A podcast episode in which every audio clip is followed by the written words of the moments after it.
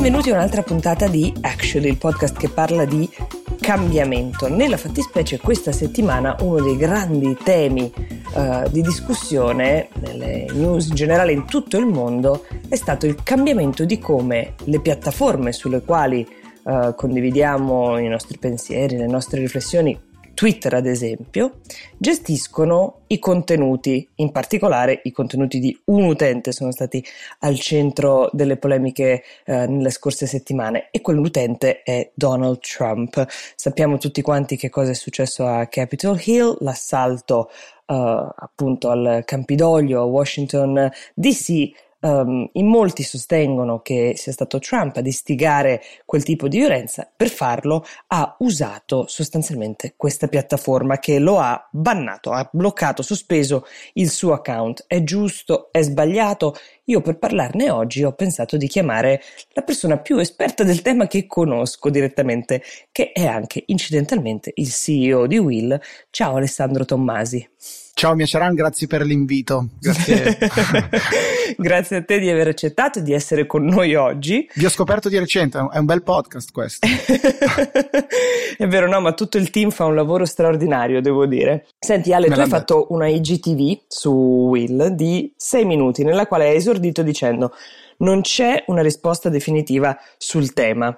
Um, io però un po' per formazione giornalistica, un po' per formazione televisiva, oggi mi sono data l'obiettivo di farti avere una risposta sul tema alla fine di questo podcast o almeno lasciare andare coloro che ci stanno ascoltando con una consapevolezza maggiore di cosa è giusto e che cosa è sbagliato. Allora, mi dai la tua opinione intanto? Secondo te è stato giusto bannare, sospendere l'account di Donald Trump?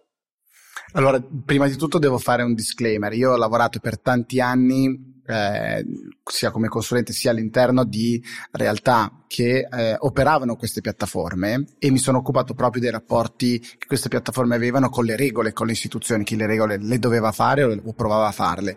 E quindi sono tendenzialmente più consapevole, diciamo così, delle difficoltà che ha una piattaforma, ad esempio nel controllo preventivo dei contenuti o nella moderazione dei contenuti, perché eh, la prima cosa che bisogna mettere subito in chiaro è che parliamo di tutti i contenuti, non solo di alcuni, ma di qualunque contenuto che avviene, che diciamo va a popolare una piattaforma e sono davvero dei numeri strabilianti. Quindi non ho davvero un'opinione perché, come dire, conosco la complessità di, questa, di questo tema, eh, dall'altra parte riconosco che d'impatto mi verrebbe da dire mh, mm, per la piattaforma è complesso. Questa volta, se proprio vuoi, sono un po' più critico verso la decisione di Facebook, di Twitter, di Amazon di farsi censori fondamentalmente piuttosto che al contrario. Mi permetto di fare soltanto una distinzione, Ale.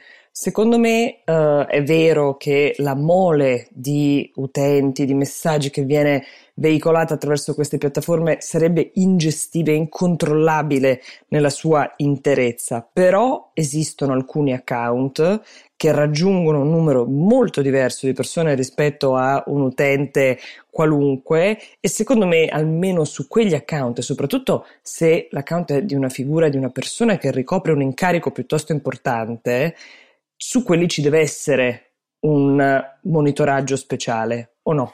Ma credo che Donald Trump ci abbia messo nella posizione più estrema possibile, nel senso che è l'uomo più potente del mondo, uno degli uomini più potenti del mondo, e ha chiaramente anche violato le policy della, della piattaforma, quindi ha incitato alla violenza. Certo, qualcuno potrebbe dirmi che non, che non l'ha fatto, ma insomma siamo molto molto molto molto vicini al fatto che lo, lo abbia fatto e quindi sì. no, cioè, c'è la, la, necessità di capire ok è l'uomo più potente del mondo è il politico più visto probabilmente no? più, più visibile più pubblico uh-huh. che esista dall'altra parte però è un utente che ha violato le, le, policy di una piattaforma privata e che ha tutto il diritto di cacciarlo. Credo, credo che la situazione in cui ci ha messo Trump complichi ancora di più la materia. Sicuramente, poi in realtà è anche la posizione del CEO di Twitter che ha parlato uh, poco fa, uh, pochi giorni fa, dicendo per l'appunto che è stata un'azione necessaria, però è stato un fallimento di fatto. Torno prima di commentare questo, questo statement sulle policy, sui termini di uso di queste piattaforme. Ci spieghi meglio quali sono questi termini di uso? Perché se chi ci ascolta ha agito come ho agito io, ha semplicemente premuto accetto, accetto, accetto e non ha mai letto quali siano le policy. Ce le, ce le riassumi? Ma ovviamente ce ne sono diverse, no? sono molto molto ampi i documenti che accettiamo al buio. Ci sono due aspetti che accettiamo, c'è quello della privacy, della gestione dei nostri dati e poi della, diciamo, dei comportamenti che ci impegniamo a non tenere o quali sono le regole della community, come, come succederebbe in qualunque gruppo, no? eh, ci si dice se si vuole stare insieme, queste sono le regole della casa uh-huh. e le regole della casa si sono via via andate arrobustendo nel corso degli anni, nel senso che prima internet era tutto wild and free, tutto ah, molto selvaggio, molto aperto e poi piano piano le piattaforme anche per autotutelarsi hanno iniziato a popolare queste, queste policy. Tra queste c'è chiaramente il divieto a utilizzare un linguaggio offensivo, a utilizzare del, uh-huh. del materiale che possa essere um, offensivo per, per, gli altri in, in, ogni parte del mondo e questo o illegale e questo ha anche già una complessità perché magari quello che è offensivo, considerato offensivo in una parte del mondo non lo è da, dall'altra parte del mondo e poi ovviamente c'è il tema dell'incitamento alla violenza, il cosiddetto hate speech, no? Del, delle parole d'odio che vengono moderate. Ti faccio una domanda aggiuntiva per comprensione del testo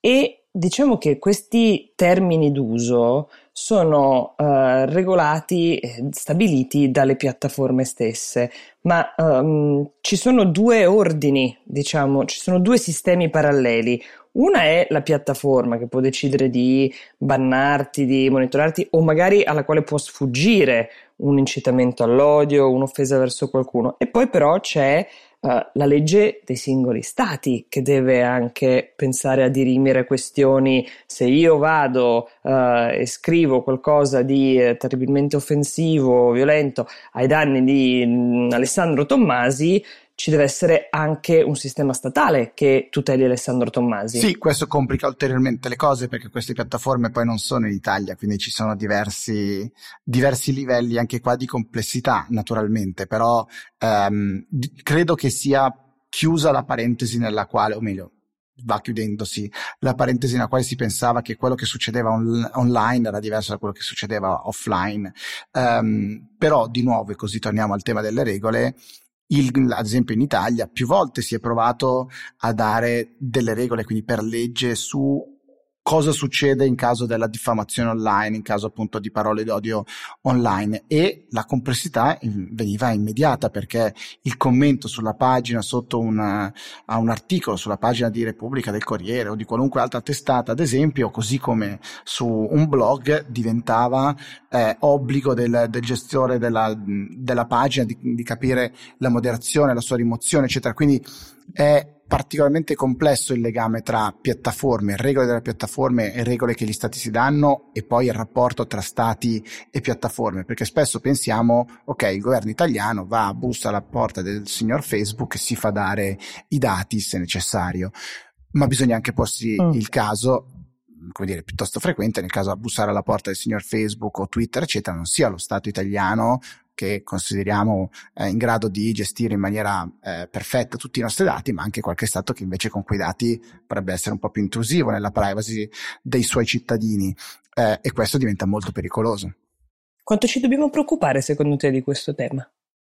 Secondo me è un tema enorme e del quale bisogna un po' preoccuparsi perché ehm, dominerà la possibilità di un dibattito pubblico serio eh, in futuro che non sia quella polarizzazione estrema che vediamo in questi giorni perché premia la polarizzazione. Qua torniamo a quello di cui eh, avevamo discusso anche quando io e te avevamo eh, visto The Social Dilemma uh-huh. e poi ne avevamo parlato sempre qui su Actually, cioè è alla base di come funzionano queste piattaforme, la voglia di trattenerti, quello che ti trattiene viene premiato, quello che, quello che viene premiato, che ti intrattiene di più è quello che più ti polarizza, quello un po' più estremo e quando la butti in politica questa cosa ha un effetto devastante um, e siamo arrivati a le immagini, devo dire che mi hanno reso davvero molto molto triste quando l'ho viste eh, di mercoledì scorso. Certo. Senti, mh, mm, c'è stato un momento secondo me in cui quell'era di uh, internet uh, wild and free, come l'hai definito tu prima, è finita o almeno il tema del che ruolo possono giocare i social network nella politica. Io personalmente, anche da giornalista, l'associo all'era Brexit, cioè la prima volta che abbiamo visto come le piattaforme possano effettivamente alterare il corso della democrazia. Uso una frase un po' forte, forse non sarai neanche interamente d'accordo con me, però indubbiamente esiste questo bacino di potere incredibile e non so quanto sia diffusa la consapevolezza nelle persone, nei potenziali elettori di tutti i paesi del mondo di quanto siamo tutti uh, facilmente influenzabili. Secondo te, um, crescerà questa consapevolezza e diventeremo tutti quanti più bravi a distinguere le cose che troveremo in rete, mentre le piattaforme autoregolandosi impareranno a gestire contenuti in maniera più trasparente o come andrà a finire? Allora, partiamo, partiamo, dai dati. Il barometer Trust di Edelman diceva qualche, qualche, mese fa che il 60 e passa per cento delle persone, il 66 se non ricordo male, si diceva spaventato dall'idea di non saper riconoscere che cosa era fake news e che cosa no. Quindi secondo me c'è questo primo grado di consapevolezza determinato dalla quantità di informazioni che abbiamo tramite i, i social network. Cioè tu dici la gente ne è consapevole quindi del fatto che c'è un'operazione di, diciamo, vaglio da fare. Esattamente, e hanno, temono, la, diciamo, l'opinione pubblica che è stata sondata, teme di non avere gli strumenti per dividere che cosa è fake news da cosa non lo è. Ehm, grado di consapevolezza invece sul ruolo delle piattaforme come, perché queste piattaforme giocano un ruolo così importante, secondo me è molto più bassa, perché ne abbiamo meno comprensione del loro vero fun- funzionamento. Uh, però volevo tornare su un tema che è alla base di tutto questo discorso che stiamo facendo, è quello che dicevi tu, cioè del, del cambio avvenuto con Brexit, Cambridge Analytica, eccetera. Cioè, per diverso tempo le regole sono state particolarmente ehm, come dire, leggere per le piattaforme. Lasche, lasche sì. esatto. Ed è stato necessario in un certo senso. Era necessario che fosse così perché si sviluppasse la digital economy come la vediamo oggi. Se le direttive che... Questa è chiaramente la posizione di uno startup. No, è la, è la, è la posizione di chiunque no, abbia avuto una, eh, ne, la necessità di avere una piattaforma che non fosse responsabile per qualunque cosa. Se YouTube dal giorno zero avesse dovuto assumere eh, migliaia e migliaia di persone per controllare tutto il, il, il video che veniva caricato, non sarebbe molto probabilmente, probabilmente diventata la YouTube che è oggi. Um, mm-hmm. Oggi però è necessario dire ok, basta, quel mondo, quel tipo di internet, quella necessità è finita, adesso bisogna regolare. E qua incominciano le domande. Uno, quanto siamo in ritardo, perché probabilmente no, i buoi sono già belli che scappati, come si suol dire. Il secondo aspetto è difficilissimo per il regolatore mettere delle regole oggi, però pensando anche di non ammazzare il bambino nella culla quindi come faccio comunque a, a, a, a permettere domani a un'economia digitale di di crescere, di prosperare e a qualunque inventore, startup, imprenditore in giro per il mondo di farsi venire in mente un'idea che io oggi regolatore non ho. Questo è difficilissimo da fare quando tu invece vuoi dare un bel giro di vite e creare maggiori responsabilità. Quelle però responsabilità oggi sono, sono necessarie, che poi anche quello che dice la Section 230 no, nelle, negli Stati Uniti, esattamente lo stesso, con, lo stesso concetto, cioè la responsabilità come editore, come autore di una qualsiasi informazione che viene, che viene fornita. Quindi qual è il grado di responsabilità? Questa è la domanda di adesso e alla quale bisogna provare a dare una risposta e per farlo è necessario che l'opinione pubblica, ma soprattutto la politica, abbia maggiore consapevolezza uh, di quello che, che, sta avvenendo. In Unione Europea le modifiche che sono state introdotte con i nuovi, diciamo, Digital Acts vanno proprio in questa direzione, cioè creare un mondo, un ecosistema per il digitale che non sia più il laissez-faire che stiamo vivendo, che abbiamo vissuto per gli ultimi quasi vent'anni. Ma infatti torno su questa serie di tweet di uh, Jack Dorsey, il CEO di, di, Twitter, che mi ha molto impressionato perché um, nell'ovviamente rivendicare la, la sua scelta causata, come spiega lui, da circostanze senza precedenti, cioè non è mai successo che un uomo eh, con 88 milioni di follower, incidentalmente il presidente degli Stati Uniti um, incitasse sostanzialmente alle violenze che erano in corso in quel momento, la scelta di bloccarlo pare che sia stata molto sofferta, anche se um, insomma, vuole il racconto che lui l'abbia fatta dalla Polinesia francese dove era in vacanza, collegandosi con i suoi, però pare che sia stata veramente sofferta perché secondo lui è un fallimento della piattaforma, cioè la piattaforma doveva trovare un modo, secondo lui, di autoregolarsi e creare un consesso civile eh, con la possibilità per gli utenti di avere una conversazione salutare. Quindi ha, ha, ha in un certo senso condiviso il suo tormento nel fare questa, questa scelta. La mia domanda è di uh, tutta la condotta di Trump, diciamo negli ultimi quattro anni, da quando è stato presidente, uh, sicuramente c'erano mh, delle situazioni borderline, no? Uh, Twitter è stato il suo mezzo preferito in assoluto, possiamo anche dire perché era il più grande megafono possibile, non eh, si sarebbe trovato di fronte nessun giornalista che potesse ribattere, uh, contestare, uh, fare una domanda aggiuntiva, mandava il suo messaggio nell'etere a 88 milioni di persone e poi i giornali e le televisioni lo riprendevano. Però mi domando una cosa, um, non c'è stato un momento prima nel quale questo tema è venuto fuori, non, non c'è stato per i Jack Dorsey della situazione un momento in cui era prevedibile che l'escalation sarebbe arrivata dove è arrivata? Diversi anni fa Stefano Quintarelli, che è uno dei guru di internet, tutto quello che è digitale in Italia, disse in una riunione, credo, ehm, a cui ho avuto la, la, fortuna di partecipare, disse internet prima era come un sentiero di montagna dove tutti si salutano e oggi è diventato come la metropolitana di una grande città dove tutti si ignorano fondamentalmente, si guardano un po' in cagnesco.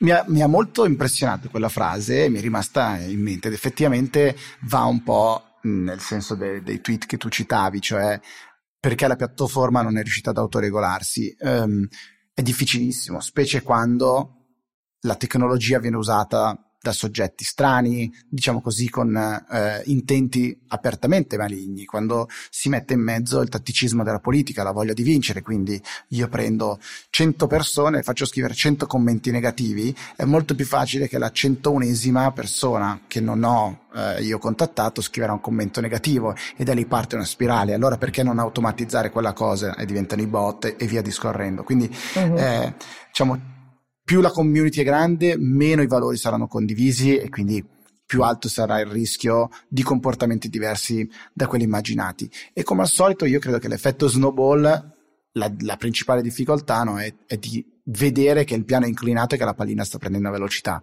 È difficile però fermarsi quando il meccanismo che alimenta questo comportamento negativo è anche il meccanismo che alimenta il tuo modello di business. E quindi nella stanza di bottoni, se esiste a San Francisco, era particolarmente complesso dire alt. Bisognerebbe cambiare il modo in cui questa community uh, funziona e gira, perché era come il modello di business stava funzionando e quindi era davvero complesso fermarsi. C'è chi ci ha provato, ci ha provato anche chi aveva cofondato Twitter, è andato a fare Medium, no? una realtà completamente uh-huh. diversa, ma non sono in grado di scalare alla stessa velocità, alla stessa dimensione e quindi le piazze più frequentate diventano anche quelle dove i toni sono più, più accesi. Provo ad azzardare un suggerimento che forse suonerà un po' antidemocratico, però mh, togliendoci diciamo da una certa ipocrisia, possiamo determinare che chi vanta 88 milioni di follower, ma anche un milione di follower rispetto a chi ne vanta 12 ha un potere diverso sul media e forse una responsabilità diversa anche, così come chi ricopre un incarico istituzionale. Donald Trump ci ha messo davanti a questa realtà per la prima volta perché io ricordo ai tempi di Obama il gemellaggio, diciamo, tra il, l'ex presidente e i social media sembrava un connubio perfetto, un po' perché lui aveva delle caratteristiche che eh, sicuramente lo aiutavano a um, brillare anche in, in quel contesto. Però potremmo dire che le piattaforme dovrebbero ad esempio cercare di uh, imporre degli standard diversi a chi per mole di utenti che lo seguono o per incarico che ricopre deve avere una responsabilità diversa rispetto alle parole che condivide e mette in rete o ai contenuti che condivide? Beh, in realtà un po' è stato così, forse in senso contrario, nel senso che um, se se noi, io e te, avessimo fatto la metà delle cose che ha fatto Trump su Facebook o su Twitter, ci avrebbero bloccato i nostri account molto prima. E invece mm. eh, sull'altare del è comunque il pensiero di un personaggio pubblico di altissimo profilo e quindi merita di essere vista, qualunque questa, questa sia, gli è stato permesso di più e non di meno. Um, in un certo senso, così ti do una mia opinione su qualcosa, eh, uh-huh. sono d'accordo, cioè mi fa molta più paura dare il potere di censura a una piattaforma eh, privata rispetto a un pensiero. Eh, meglio arrivare a un caso limite questo è un caso particolarmente limite e allora verrebbe da dire forse si poteva fermarsi un attimo prima. Dire, dato che tu oggi hai un milione di follower, da adesso in poi ti devi comportare bene, um, credo che sia dire, difficile definire cos'è quel bene. La, la, la natura, qua credo che il, il centro della, del problema sia la natura privata di questi spazi enormi che sono divenuti gli spazi di dibattito pubblico e quindi con una forte valenza pubblica, con un enorme impatto pubblico. Eh, Cambridge Analytica, che come tu raccontavi giustamente è stato il momento di cambio tra i social network, cosa bella, che in- aiutano tutti a essere informati, a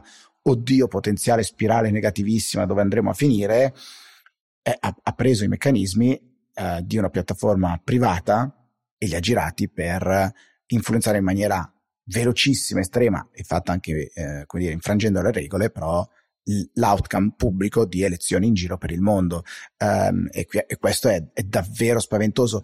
Non credo che Facebook e Twitter, o meglio, eh, Facebook, Twitter, Google, tutti quanti hanno dimostrato fino a settimana scorsa di non volere o di respingere quanto più possibile questo ruolo di controllore, di censura uh, del, del, web. Trump ha portato ancora una volta tutto così a, all'estremo che è, si è dovuto prendere una, una, decisione. Bisogna capire se è stato un una tantum a dire davanti a mali estremi, estremi rimedi, o se d'ora in poi diventerà invece la regola. Certo, difficile tornare indietro a dire, ah, ma io non so, sono solo piattaforma, non posso sapere.